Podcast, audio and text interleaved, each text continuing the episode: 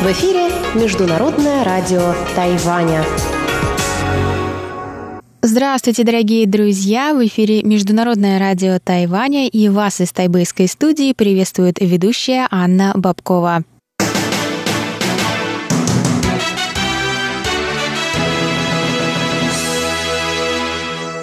Сегодня среда, 2 января, и как вы, наверное, уже знаете, с 1 января у нас новое расписание. 31 числа и 1 вы настраивались на наши волны и слушали наши спецвыпуски, посвященные, конечно же, празднованию Нового года.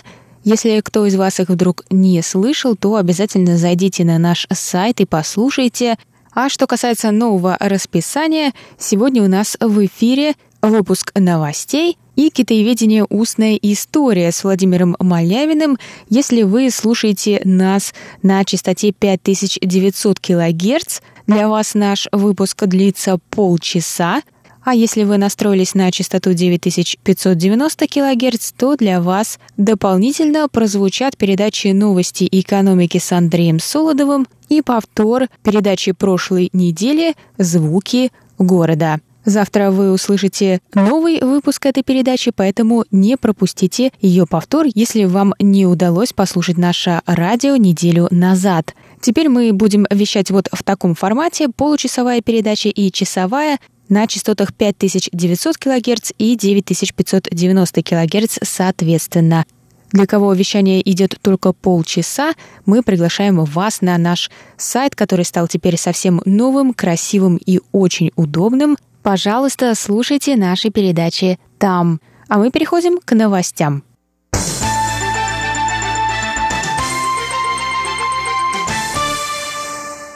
На Тайване ожидают эпидемию гриппа во время новогодних праздников. В Центре эпидемиологического контроля Тайваня предупредили 1 января об увеличении заболеваемости гриппом на острове к Новому году по лунному календарю, который на Тайване отметят 5 февраля – в последнюю неделю декабря более 74 тысяч человек обратились за медицинской помощью в тайваньские клиники и больницы с симптомами гриппа. У 20 пациентов развелись серьезные осложнения. Кроме того, было зафиксировано 9 случаев свиного гриппа и 8 случаев гриппа подтипа H3N2 из которых два окончились летальным исходом.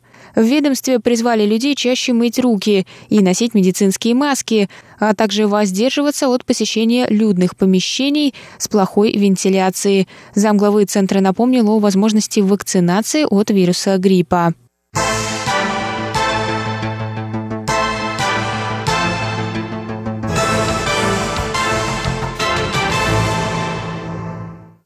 Парламент проводит внеочередное заседание для обсуждения бюджета Центрального правительства на 2019 год.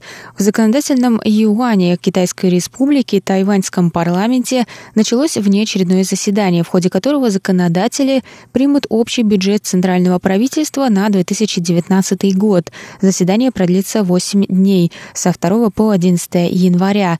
На повестку заседания вынесен только бюджет, но в ходе пресс-конференции перед его началом депутаты от партии «Новая сила» выразили надежду, что законодатели смогут также обсудить иммиграционное и транспортное законодательство и закон об охране государственной тайны.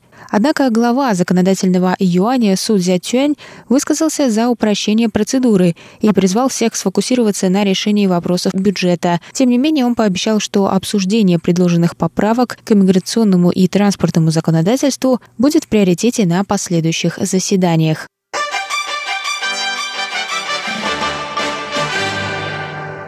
Первый тропический циклон года принесет на Тайвань дожди. Центральное метеорологическое бюро сообщило вечером 1 января о появлении первого тропического циклона в западной части Тихого океана. Синоптики заявили, что согласно первоначальным данным, влияние циклона, выросшего до категории тропического шторма и названного Пабук, на Тайвань будет незначительным. Тропический шторм Пабук направляется в сторону Таиланда и Малайзии. В ведомстве предупредили население о возможных задержках рейсов по данным направлениям. В 2 часа дня 1 января циклон находился в 2100 километрах от самой южной точки острова Тайвань, мыса Элуанби, и двигался на юго-запад со скоростью 13 километров в час. Приближение тропического шторма к острову принесет дожди на несколько дней.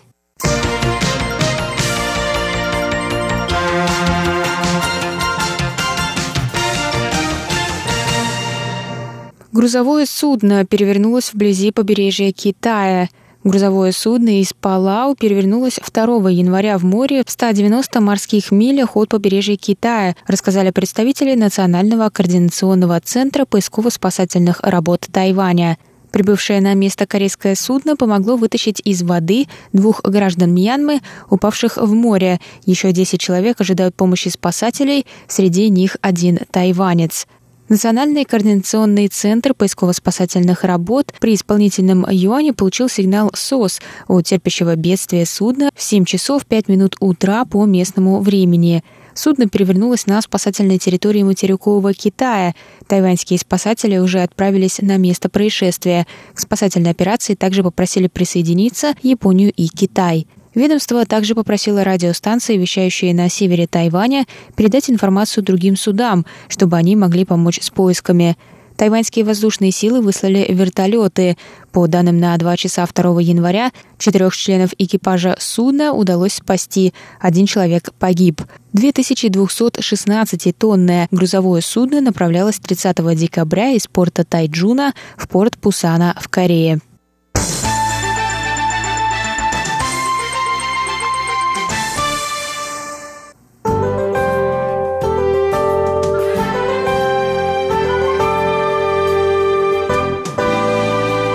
А сейчас прогноз погоды. Сегодня в тайваньской столице было до 18 градусов тепла, прошли дожди.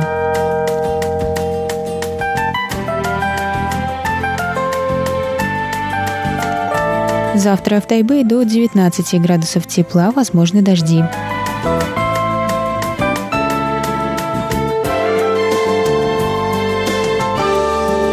Тайджуне завтра до 23 градусов тепла и облачно.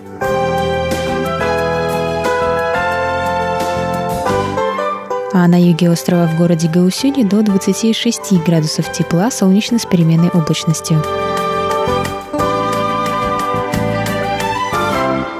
Это был выпуск новостей за среду 2 января 2019 года. Оставайтесь на наших волнах. Далее в эфире передачи «Среды». А я с вами прощаюсь. До новых встреч. В эфире Международное радио Тайваня.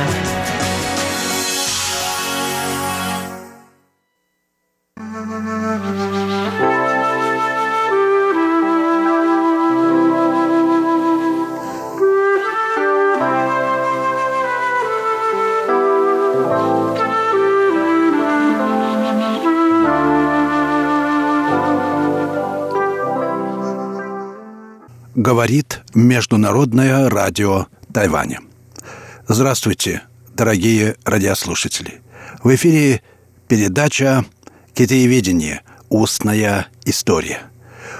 У микрофона ведущий передачи Владимир Малявин. Конечно, первым делом, дорогие друзья, я хочу поздравить вас с наступившим Новым годом и пожелать вам всего доброго, светлого, радостного – хорошего здоровья, успеха во всех наших начинаниях, во всех ваших начинаниях. И, конечно, чистой радости жизни. Ведь жизнь — это радость. Жизнь должна быть осмысленной. И мудрость состоит в том, чтобы найти эту мудрую радость жизни — этого я вам и желаю.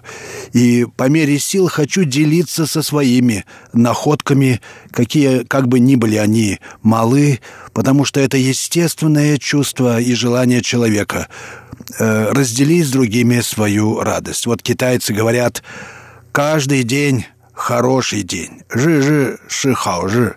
Эта поговорка восходит, как обычно считают, чань-буддистам, но она общекитайская. И это вообще китайская мудрость. Глядя на тайваньцев, которые, конечно, не китайцы континентальные, но тоже принадлежат к великой китайской цивилизации, я многому у них учусь. Их радушию, спокойствию, сбалансированности, любезности, доброжелательности во всем.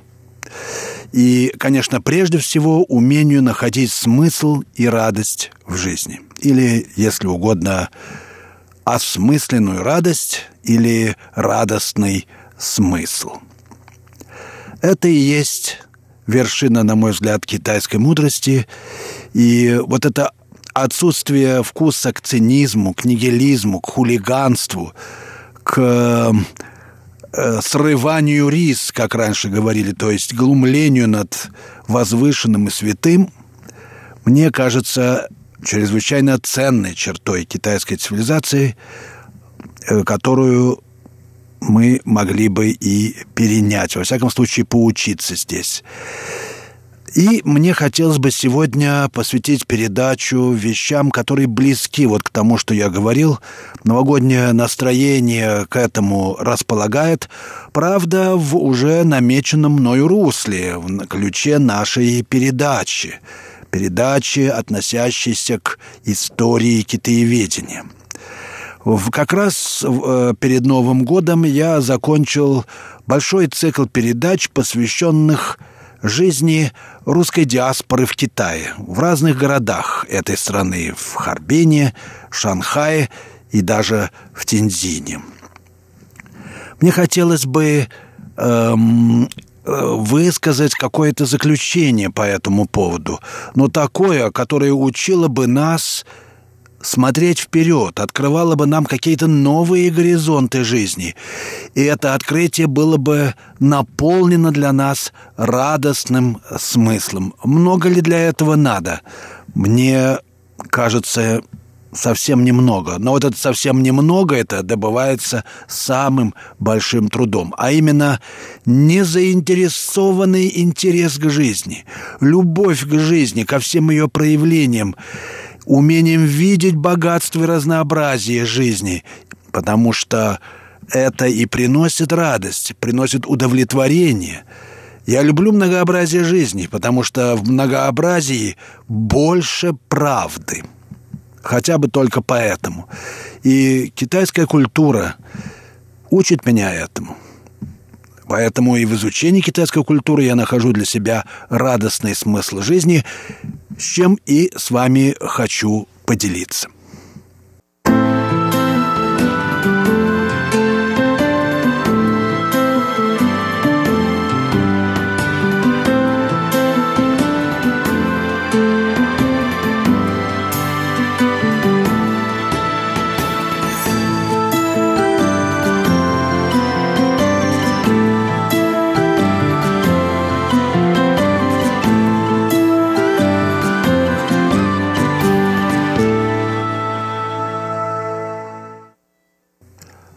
Вы слушаете передачу «Китаеведение. Устная история» Международного радио Тайваня. Передачу ведет Владимир Малявин. Итак, я продолжаю свой рассказ. Рассказ о чем? Я обещал вам э, э, рассказать немного о своих мыслях по поводу контактов русских и китайцев, истории их связи. Но я решил это сделать в особой форме. Поднять еще одну очень важную, просто уникальную тему в истории русско-китайских связей – реальных связей, реальных контактов, реальной дружбы между русскими и китайскими и китайцами. Но э, она, конечно, имела много разных проявлений, она выступала в разных формах. Я выберу одну, которая мне ближе всего, а именно почему и как русские могли подружиться с китайцами на Дальнем Востоке вот как раз на границе двух стран. Что там происходило? И выбрать для этого произведение особого рода. Ведь, вообще говоря, историю отношений народов легко описать, включая, конечно, историю связей русских и китайцев. Гораздо труднее ее рассказать. Есть два великих произведения, которые как раз относятся к жанру повести, повествования о встрече русского и жителя Дальнего Востока, китайца. Одно из них – это «Дерсу Узала» Владимира Арсеньева. Другое – повесть «Женьшень» Михаила Пришвина. Первое знакомо нам с детства, даже со школьной скамьи. Ну, а тем, кто в детстве не прочитал эту книгу, мог бы познакомиться с ней, узнать о ней по известному фильму Акиры Курасавы «Дерсу Узала», который, кстати сказать, получил несколько престижных премий на кинофестивалях. Я думаю, это замечательный фильм. Очень тонко подметил японский режиссер, э, так сказать, вещество – жизнь дружбы Арсеньева и Дерсаузала. Хотя, конечно, по-восточному э, скромно и не сказал ничего о ней прямо. Вторая повесть известна гораздо меньше, а, по-моему, напрасно. Литературный талант Пришвина чрезвычайно высок, и он, конечно, намного превосходит талант Арсеньева. Пришвин вообще один из лучших писателей и, не постесняюсь сказать, даже философов России 20, 20 века. В прежние времена он был известен как автор хороших, скромных рассказов о, ну, о народной жизни, можно так сказать, о жизни в лесу и так далее. А вот не так давно мы смогли познакомиться с его дневниками. Это потрясающий документ – не только и даже, я бы сказал, не столько эпохи, сколько зрелости человеческой личности. А плохо знают Пришвина, наверное, потому, что он не криклив, не скандален, не приноравливается к моде, не прислуживает ей. Зачем такое современному обществу, которое без скандалов и жить-то не может, как кокаинист без своего зелья. Удивительно, но эти повести, написанные такими разными людьми, имеют общий посыл, общий, так сказать, экзистенциальный фон. Они, кстати сказать, и появились-то э, э, почти одновременно, ну или, так сказать, почти одновременно.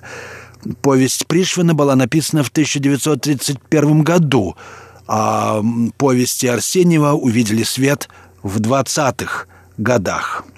Так вот, у них общий экзистенциальный фон. Они о встрече очень разных, неимоверно разных людей на фронтире своих миров, своей страны, на пограничье обеих стран. Thank you.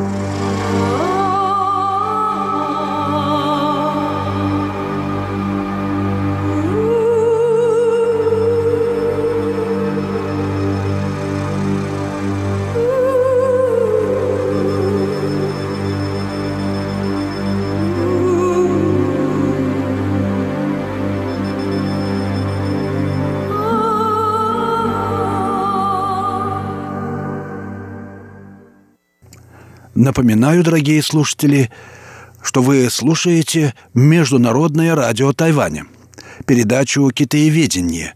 Устная история». Передачу ведет Владимир Малявин. Я продолжаю свой рассказ о смысле встречи русских и китайцев, встречи реальной, исторической, хотя и представленной в литературе. Слава богу, у нас есть образцы литературного выражения этой встречи.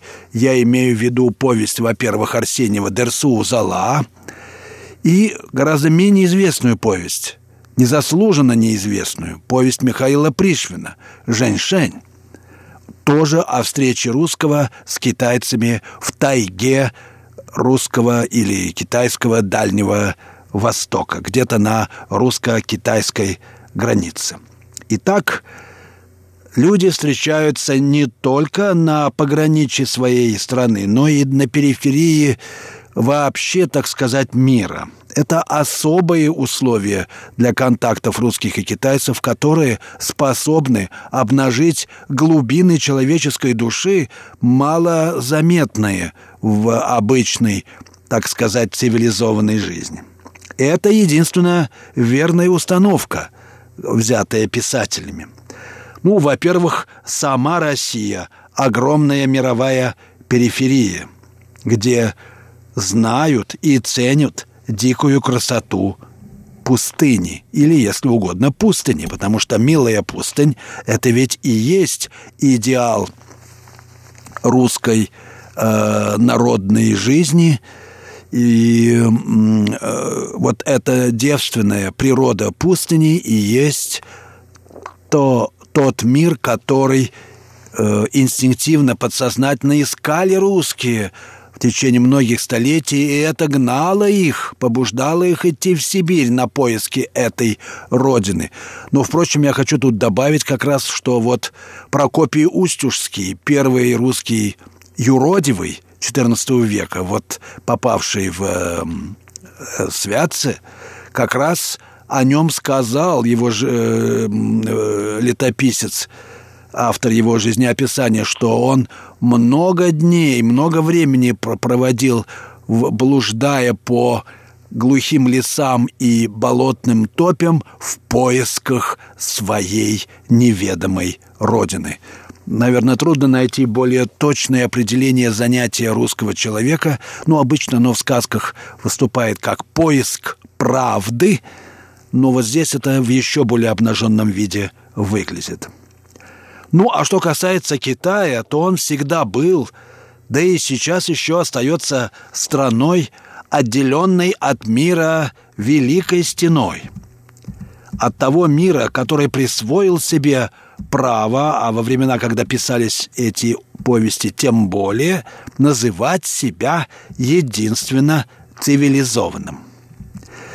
Можно сказать, что герои повестей живут и действуют на периферии периферий. И, между прочим, читатель почти ничего не знает о них, кроме их имен и занятий. Кажется, они вот-вот растворятся в окружающем их мире тайги, бескрайним, первозданным, наполненным бесконечно разнообразной жизнью. Мир, как бы их душа предстает этим миром, они неразрывно с ним связаны и поэтому они живут вечностью. В повести Арсеньева Дерсоузала упоминается впервые в тот момент, момент, э, хочу подчеркнуть, чисто литературный, между прочим, он не соответствует фактам, когда, выслушав рассказ местного старика о преданиях старины глубокой, Арсеньев выходит из дома – видит звезды в небе, слышит хрип лошадей в конюшне и стон выпи в болоте неподалеку. «Я вспомнил Дерсу, и мне стало грустно», — говорит Арсеньев. Вот свидетельство о человеке в свете, так сказать, откровения вечности, внезапного осознания, что также светились звезды и стонала выпь еще до того, как началась история — и я, видящий и слышащий это, тоже принадлежу к первозданному состоянию мира».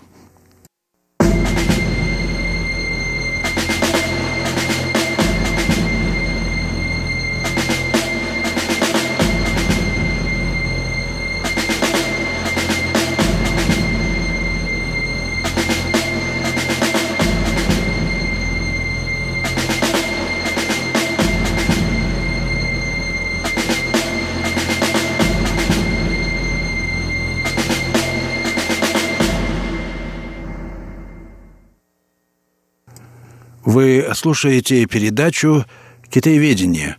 Устная история» Международного радио Тайваня. Передачу ведет Владимир Малявин. Я продолжаю свой рассказ о двух повестях, касающихся э, дружбы русского и китайца, повести Арсеньева «Дерсу Зала» и повести Михаила Пришвина «Женьшень». Я только что сказал о том, что вот эта жизнь на периферии периферии, в диком лесу э, Уссурийского края, она открывает в человеке первозданное в нем, нечто вечное в нем и заставляет оценивать его жизнь в свете этой вечности. А Пришвин прямо начинает свою повесть с этого взгляда в лучах вечности. Я цитирую начало этой повести. «Звери третичной эпохи Земли не изменили своей родине, когда она оледенела. И если бы сразу, то какой бы это ужас был тигру увидеть свой след на снегу?» Так остались на своей родине и страшные тигры, и одно из самых прекрасных в мире, самых нежных и грациозных существ – пятнистый олень, и растения удивительные – древовидный папоротник, оралия и знаменитый корень жизни – женьшень. Как не задуматься о силе человека на Земле, если даже оледенение субтропической зоны не могло выгнать зверей, но от грохота человеческих пушек в 1904 году в Манчжурии они бежали и, говорят, тигров встречали после далеко на севере, в Якутской тайге. Вот и я тоже, как звери, не выдержал. Герой повести Пришвина ушел с войны, не будучи в силах вынести Э, разрушения и смерти, которые приносит война. Он ушел в тайгу и там начал новую жизнь. Э, заново, с нуля. Герои Арсеньева и Пришвина по-разному попадают в тайгу, но равно ее принимают и потому лишаются напускной идентичности и курьезной этнографии. Они становятся людьми вечности – и, следовательно, воистину живущими. От того же они становятся способными на истинную дружбу, без расчетов и счетов, до последней детали искренне. Становятся ли они воистину людьми? Надо еще посмотреть, в каком смысле людьми. Само по себе понятие человеческого не может не внушать подозрения – оно лишено глубины и легко скатывается, тут прав Ницше, в слишком человеческое. Высшим промыслом человеку предназначено разменять человеческое в себе на человечное в человечестве. Ибо подлинная мера человека — это труд — обретение в себе человечества. И доступно это только тому, кто обрел сверхчувствительность духа и живет в естественном и радостном созвучии с целым миром. А для этого нужно уметь уступать и опустошать себя. На этом я хотел бы закончить сегодняшнюю передачу, пожелать вам еще раз счастливых новогодних праздников и продолжить свой рассказ в следующий раз, в следующей передаче. Всего вам доброго.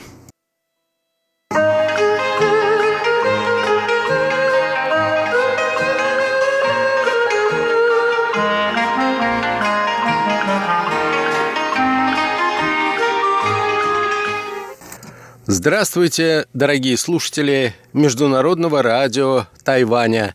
В эфире еженедельная передача из рубрики «Новости экономики». У микрофона ведущий передачи Андрей Солодов. Сегодня, дорогие друзья, я хотел бы познакомить вас с выдержками из статьи известного американского политолога востоковеда, геополитика Джозефа Ная.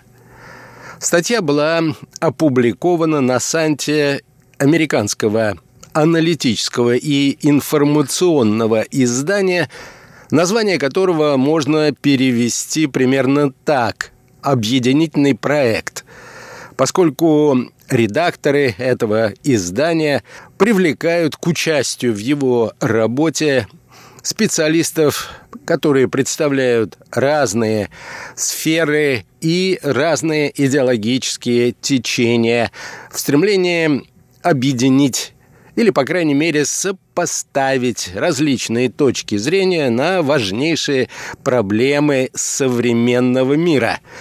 Итак, Джозеф Най Китай, Япония, Америка Трампа. А нашу передачу я назвал так «Восточная Азия.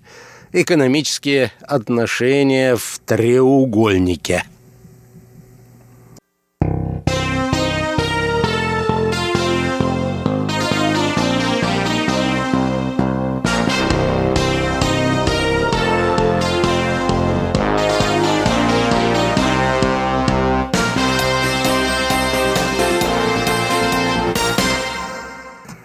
Ключевая стратегическая проблема в Восточной Азии, пишет автор, рост силы Китая. Некоторые аналитики считают, что Китай будет стремиться к установлению гегемонии в Восточной Азии, что приведет к конфликту. В отличие от Европы, Восточная Азия не до конца перевернула страницы истории – 1930-х годов. Примирению помешали возникшие в дальнейшем барьеры холодной войны. А теперь президент США Дональд Трамп начал торговую войну с Китаем, а также переговоры с Японией, нацеленные на сокращение японского профицита в торговле с США – Двусторонние переговоры, о которых было недавно объявлено, позволяют отложить осуществление угрозы Трампа. Ввести пошлины на японские автомобили. Однако критики обеспокоены тем, что Трамп может подтолкнуть Японию к Китаю – Баланс силы Японии и Китая, отмечает автор, заметно изменился за последние десятилетия. В 2010 году ВВП Китая превысил ВВП Японии в долларовом выражении, хотя он по-прежнему очень сильно отстает от ВВП Японии в пересчете на душу населения. С трудом можно вспомнить, как всего лишь два десятилетия назад многие американцы опасались, что их обгонит Япония, а не Китай. Публиковались книги, предсказывавшие появление нового Тихоокеанского блока – во главе с Японией без участия США. Писали даже о возможности новой войны с Японией.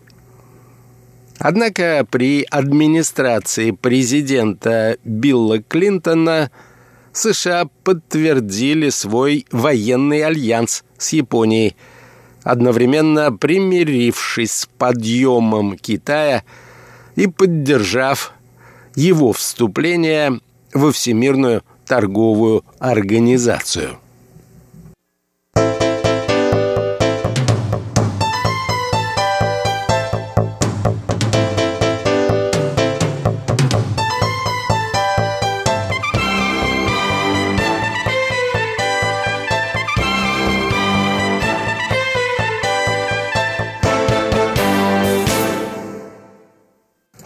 В начале 1990-х годов многие эксперты полагали, продолжает автор, что американо-японский альянс будет отброшен как реликт холодной войны. Торговые противоречия при этом были крайне напряженными. В 1992 году сенатор Пол Цонгас проводил президентскую кампанию под лозунгом «Холодная война закончилась, Япония выиграла». Администрация Клинтона начала с антияпонской риторики. Однако по итогам длившегося два года переговорного процесса Клинтон и тогдашний премьер-министр Японии Рютара Хасимото выступили в 1996 году с совместной декларацией, объявлявшей альянс двух стран фундаментом стабильности в Восточной Азии после окончания Холодной войны. Впрочем, был и более глубокий уровень проблем, хотя он редко проявлялся открыто. Он касался японской озабоченности тем, что по мере разворота США к Китаю отношения с Японией будут отходить на второй план. Когда в середине 1990-х годов, пишет автор, я участвовал в переговорах по поводу сохранения данного альянса, мои японские коллеги, сидевшие за украшенным национальными флагами столом, редко начинали официально обсуждать Китай. Но позднее, в неформальной обстановке с напитками, они спрашивали, а не начнет ли Америка переключать свое внимание с Японии на Китай по мере роста китайской мощи. Подобная озабоченность неудивительна. Если оборонный потенциал двух союзников не является симметричным, тогда зависимая сторона вынуждена больше беспокоиться по поводу судьбы такого партнерства. На протяжении многих лет некоторые японские эксперты доказывали, что Япония должна стать нормальной, так сказать, страной, обладающей более полным комплектом военного потенциала. А некоторые даже выступали за то, чтобы Япония отказалась от части своих неядерных принципов и обзавелась ядерным оружием. Подобный шаг создал бы больше проблем, чем позволил решить.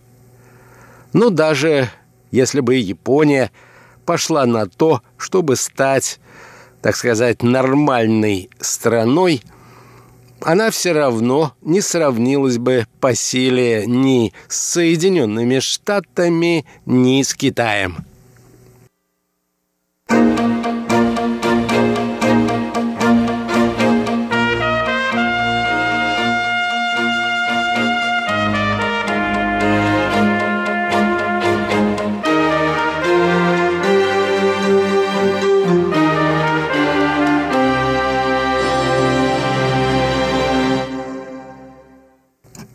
Сегодня у Японии появились новые тревоги по поводу того, что Америка может ее оставить. Ориентация Трампа на лозунг «Америка прежде всего» и его протекционистская политика создают новые угрозы для альянса двух стран. Выход Трампа из транстихоокеанского партнерства – стал ударом по Японии. Хотя Абе умело подыгрывает эго Трампа, чтобы избежать конфликта. Острые разногласия сохраняются.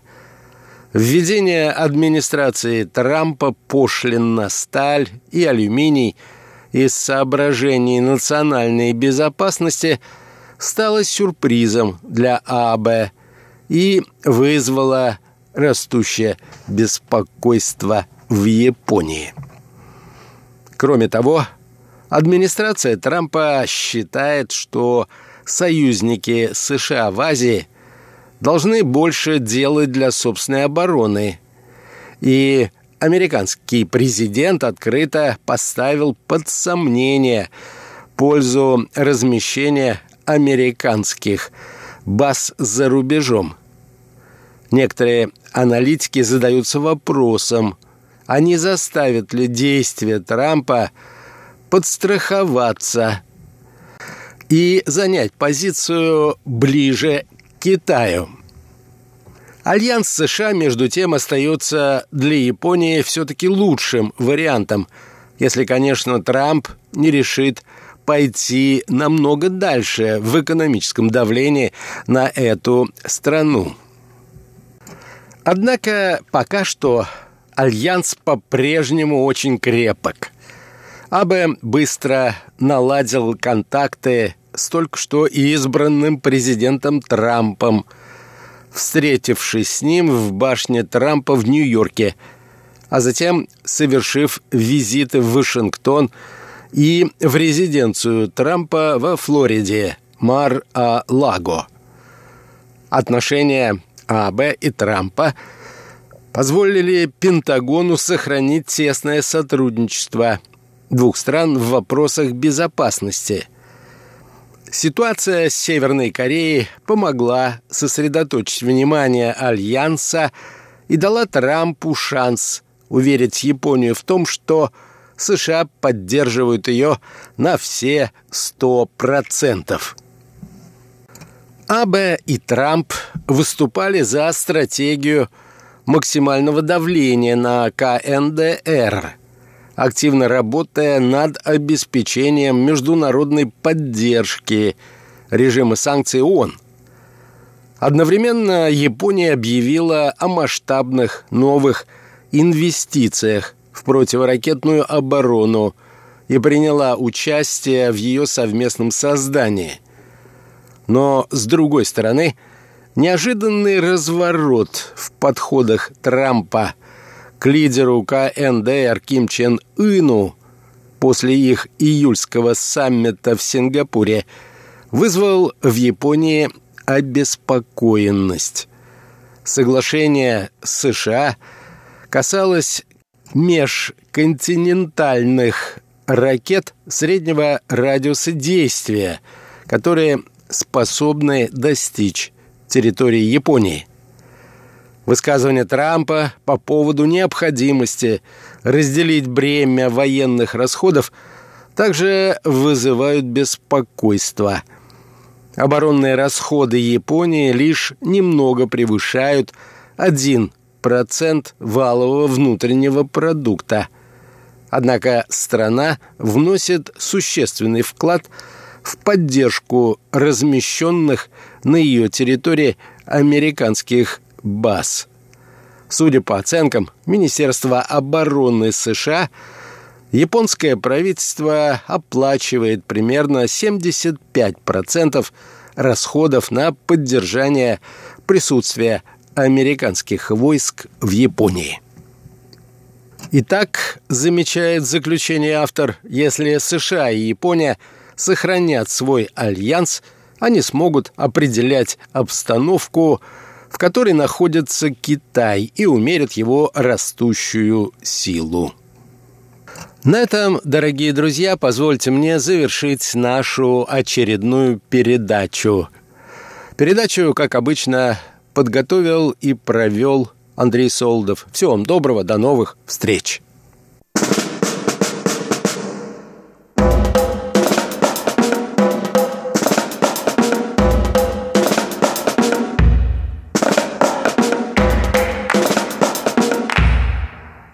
Дорогие друзья, вы слушаете передачу «Звуки города». У микрофона ваши ведущие Иван Юмин, Валерия Гимранова и, конечно, наша дорогая Светлана Ваймер.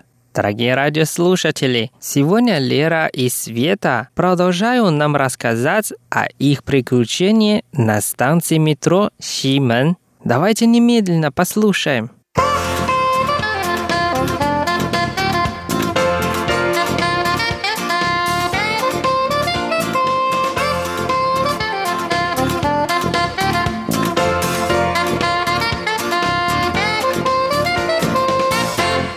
Итак, Света, давай, вперед, я в тебя верю. Ох, как я долго этого не делала. Так, закидываю мои 10 NT. Куда? Вправо, да, влево? да, да, в любую. В любую. Давай закидывай сюда. А, Вот. И у тебя есть Одна попытка. одна попытка. Начинай. У тебя есть 50 секунд. Давай. О, я не хочу красного зайчика. Вообще желтого хочу, ну... Ну ладно. Так, так, так, так, так. Ай-яй-яй. Ну, как это всегда и бывает, опускается этот кран. Так вот, гладит буквально немножечко твою игрушку и обратно уезжает. Это всегда так. Мне кажется, они запрограммированы, там какой-то есть алгоритм, то есть ну, мне кажется, каждый человек уже, который видел эти автоматы, уже стоял и рассуждал, выиграет он или нет. И потом, когда ты потратишь, там, не знаю, уже какую-то определенную сумму денег, говоришь, эх, да все это обман. Зачем я опять попалась на это? Да, да, да, да, да. То есть я также почитала, я узнала, что большинство автоматов, особенно вот у нас здесь в Азии, в Азии практически на Тайване, по крайней мере, они все программируемые. И при том всем, что они могут программироваться удаленно. То есть тебе человек, который собственник этого автомата, да, то есть человек, который купил его и установил, он может настроить, потому что регулируется абсолютно все. Регулируется скорость движения, регулируется скорость движения по направлениям, то есть э, кран этот может двигаться быстрее вправо, может медленнее двигаться влево. А можно, можно регулировать а, силу захвата для того, чтобы обеспечить себе прибыль этого автомата, Конечно. а не разорение, правильно? Ну, ну вот кому нужно, да, за, заняться этим делом, заплатить за аренду, все это установить и потом нам всем, так сказать... Раздавать игрушки. Да. Да, именно. Можно также регулировать, а, настроить количество разов, то есть количество проигрышей и количество выигрышей. Как это будет? Потому что, допустим, как мы зачастую видели, мы хватаем эту игрушечку, и кран ее он забирает, он ее поднимает наверх, и ты такой весь в ожидании, ты ждешь, что игрушка сейчас упадет, она будет твоей, но кран открывается и отпускает ее. Да, это, соответственно, это же все настройки, то есть ее настраивают для того, чтобы вот в этот раз ты не выиграла. То, то есть, возможно, человек, который пойдет и будет играть сразу же за тобой, после тебя, а он как раз-таки вытащит эту же самую игрушку в тех же самых условиях, но просто-напросто это будет, грубо говоря, его удача. Он попался как раз-таки после такого наивного игрока, как ты. И что я думаю, мы тоже рассуждали, конечно, дома с, там, с друзьями, с семьей, что такое дело обычно программируется не одинаковое количество раз, да, потому что кто-то может стоять и наблюдать, вот кому нечего делать, может стоять и наблюдать за тем, как играют люди, и просто высчитать, допустим, ага, пять раз проигрыш, один раз выигрыш, или там семь раз проигрыш, один раз выигрыш. А, но чтобы избежать этого, да, вот таких вот наблюдателей внимательных, я думаю, это делается достаточно в таком свободном стиле, что ты не поймешь, когда ты вытащишь. Да, именно. И я также почитала, что так как это считается игровые автоматы, то, допустим, в США, в некоторых штатах, они запрещены, в принципе, они есть только лишь э, в каких-то, знаешь, вот как ты сказала, на ярмарках, возможно, фестивалях, карнавалах каких-то, или бы какой-то ставят маленький автомат куда-нибудь в темный угол ресторанчика, вот где семьи приходят, и опять-таки они именно ставят туда, где приходят дети с семьями, для того, чтобы мама и папа могли контролировать своего ребенка, то есть чтобы он не потратил много денег. В отличие от Тайваня, здесь никто никого не регулирует, не контролирует, то есть ты можешь делать все, что угодно, и ты можешь потратить сколько денег, сколько угодно. Если бы раньше в детстве в России было такое, это была бы отличная возможность прогулять школу. Как раз-таки, да. И я также, не помню, по-моему, в каком-то, в общем, из штатов также, либо даже в Канаде, э, честно говоря, не помню именно где, но я знаю, что там ввели такое э, контроль за этими автоматами, ограничение на то, что ты можешь играть в этот автомат бесчетное количество раз до того момента, пока ты не вытащишь игрушку. То есть вот ты закинул десяточку, и пока ты не вытащишь игрушку, ты можешь играть. Вот. Здесь у нас же получается на каждый, то есть у тебя 10 тайваньских долларов, и всего-навсего одна попытка. Интересный вот этот вот вариант, который ты сейчас объяснила. Ну, в таком случае, я думаю, они, скорее всего, забрасывают ту сумму среднюю, на которую эту игрушку можно купить в магазине, чтобы уж наверняка заработать. Я не знаю подробностей, я вот прочитала это, думаю, все-таки это интересно, хотя, с другой стороны, тогда, получается, это невыгодно будет просто-напросто иметь такой автомат. Нет, нет. И ощущение игры тоже другое будет наверняка. Здесь ты прям вот потеешь, волнуешься и думаешь, ах, повезет мне в этот раз или нет. А если ты знаешь, что, ну вот сейчас я там 3, 10, 20 попыток сделаю, все равно вытяну когда-нибудь. Это другое ощущение. Да, тоже верно. Ну что, давай попробуем еще что-нибудь вытащить? Я хотела бы. А ты знаешь, он дает сдачи, потому что вот у меня сейчас 50 NT. Угу. А вот смотри, сзади тебя стоит автомат, в котором ты можешь поменять себе денежку. Отлично. Значит, он не дает сдачи, но я могу поменять. Ты можешь поменять, здесь же все сделано для зарабатывания денег, поэтому вот тебе, пожалуйста, и автомат, где ты можешь поменять. Я знаю автоматы, которые зарабатывают еще больше денег. Знаешь, какие? Какие? они тебе просто не отдают, нет автомата для размена денег, и вот ты, допустим, пришел со своими 50, да, то есть это не здесь, не Тайване, а я знаю, такие в Европе, там, если ты покупаешь, бывает, э, шоколадки какие-то. Есть такие места, в которых э, уже написано, тебе не дадут сдачи. Да-да-да, я знаю, знаю, знаю, знаю. Это тоже мне знакомо по России. В России тоже такое частенько бывало. Поэтому здесь, но здесь, конечно, все для людей. То есть хотите тратить деньги, пожалуйста. Если вам нужны 10 NTD, пожалуйста. Главное, тратьте деньги. Так, я разменяю. Давай посмотрим. Ох. Так, Света разошлась. Я думаю, мне надо бы держать ее под контролем, держать ее в узде, иначе она сейчас потратит все свои деньги. Лера, оставь меня. Дай человеку насладиться своими последними днями на Тайване. Хорошо, тогда гулять так гулять. Давай, может быть, по тысяче? По тысяче?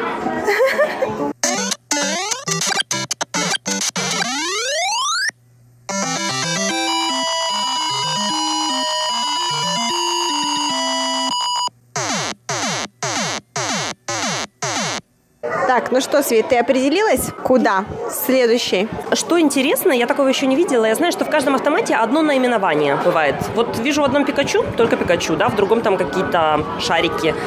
А здесь, на Тайване, я увидела, что есть э, отсеки, в которых все перемешано. Вот сейчас я подошла к одному. Здесь есть такие маленькие игрушки, брелки, но плюс между ними лежит какая-то вот большая игрушка котик. Ее тоже могу вытянуть за эти же деньги. Да, если ты, конечно, можешь вытянуть, потому что посмотри на наш кран, он там маленький. А, понятно. Ты что, тут все уже продумано до тебя. Так, ну что, будем пробовать? Да. Или что-то хочешь другое? Нет, я попробую сейчас ту большую киску все-таки. Ну, то есть отсутствие логики. Кран маленький, киска большая, но я попробую. Ну давай, попробуем. Была не была? Была не была. Итак, снова одна попытка. И снова 50 секунд у тебя есть. Давай вперед, вперед, вперед. Не, ну, конечно... Она, мне кажется, слишком большая. Да, вообще, да? То есть нереально. Я лучше... Да, давай куда-нибудь посмотришь, может быть, обезьянку какую-нибудь. Обезьянку вот эту я попробую. А, пожалуйста, пожалуйста. Мы же на радио, нельзя говорить плохих слов. Он схватил мою обезьянку, практически поднес мне ее вот на выход и прямо перед выходом отпустил. Да, да, да, да, да, да. Мне кажется, давай попробуем еще раз. Я, я прям чувствую, знаешь, как тебя азарт захватывает. Я вообще азартный человек, мне нельзя сильно в такое. Нет! Обезьянка! Ну вот, какая лапочка! Все, теперь подарок для твоей племянницы готов. Мне стыдно признаться, но мне кажется, я оставлю ее себе. Хорошо, подарок для Светы готов.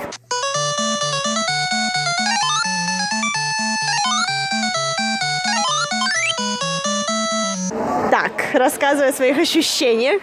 Так, э, я очень довольная, да, вот я прям ощутила такое тепло во мне пошло. Я даже, мне кажется, у меня даже щеки покраснели. Вот человек все-таки такое создание, да?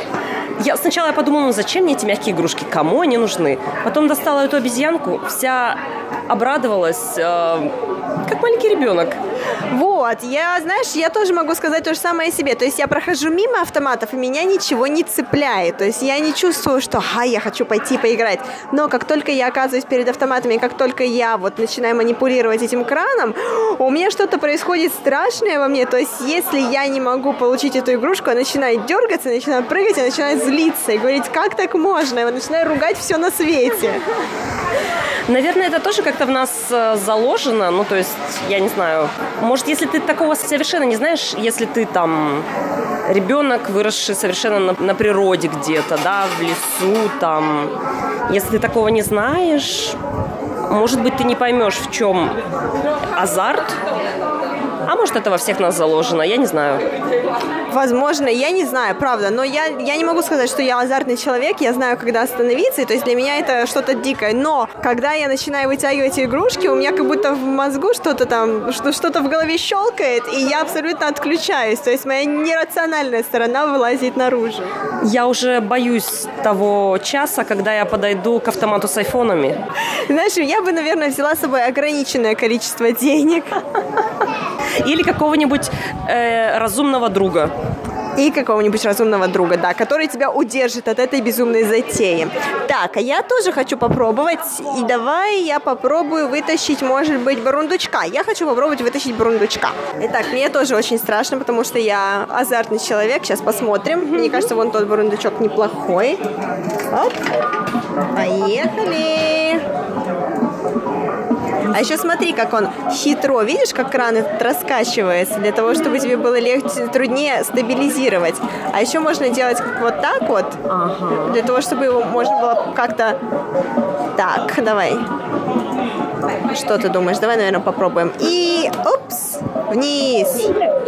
Так, давай, давай, давай. Ну, Ну, прям видно было, как он его отпустил. Прям вот. Схватил сам, и отпустил. Да, самое обидное, что ты действительно видишь, что он хватает, и вот он несет уже тебе, но он отпускает его. Ладно, бурундук, давай, я все-таки хочу тебя вытащить. За 10 анти тебе не хотели его отдавать. Хорошо, может быть, я потрачу 30 инти, тогда мне его отдадут. Я хочу бурундука. Так. И вниз, поехали. Так, бурундук, давай. А, и при том всем, что он даже его не, не передвигает на другое какое-то место. То есть, ладно, мертвый бурундук остался там. Не сдвинутый бурундук. Давай посмотрим, что еще можно вытащить. Да, я хочу вот такую азиатскую мишка-киску. Какая-то смесь мишки и киски. Мне кажется, это медведь, одетый в киску. Они такие милые, я не могу просто. В костюме киски. Ну что, давай? Да, для моей племянницы. Выбрала для себя. Какого-то... Ну, а, кстати, это такая стратегический ход, да, нужно сначала обсудить какого. Давай, либо вот этого, который спиной к тебе лежит, нет? Вот этот спиной? Да. Он точно так же одет, да? Да, Да, они точно так же одеты. Ладно. Пожалуйста. Ну нет, это было уже сразу заметно. А еще знаешь, что меня интересует? Очень часто вот в таких автоматах э, кладут очень тяжелых игрушек, но при том всем, что кран очень маленький для них остается. То есть Да. игрушки тяжелые, то есть ты даже понимаешь визуально, кран не выдержит эту, эту игрушку. Ой, А это что-то было чересчур. я, я, все, у меня уже начинается такое состояние непонятное. Я уже не точно навожу кран. Так, Лера, Давай, подожди чуть-чуть, еще чуть-чуть вперед, да, чуть-чуть. Ага, мне кажется, так, да, давай. не возьмет, я чувствую, я знаю. Ну, что ж. Так, это 30 инти теперь не взял. Так, давай поменяем наш с тобой автомат. Нет? Хорошо. Тогда, может быть, какого-нибудь другого? Как ты думаешь? Да, вон того, наверное. Ну нет, нет, конечно. Вау! Он даже его зацепил. О, Ну ладно, у меня есть обезьянка.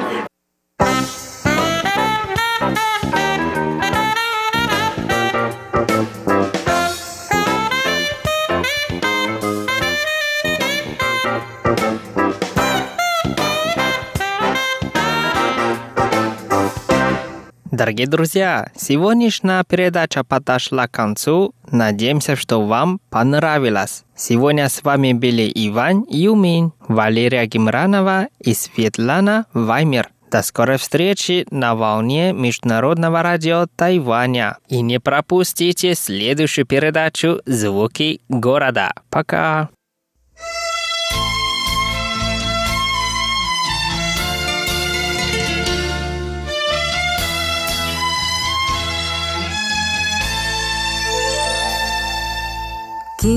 风微微，小雨也绵绵，又过来到熟悉的夜江边。海鸟一声一声，声声思念着你，你敢知影？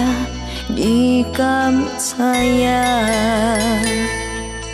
今夜风微微，小雨也绵绵，孤单点在异乡的野都市，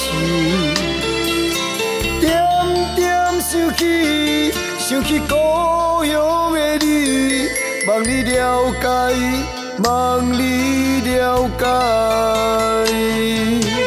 我心内藏着情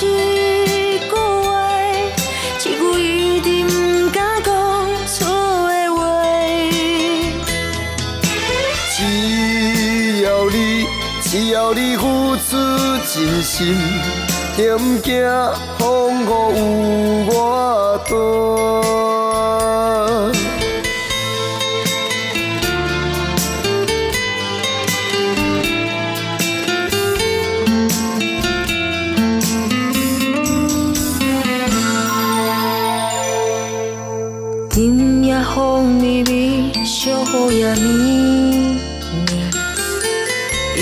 cô lại cao chia say đã cảm tình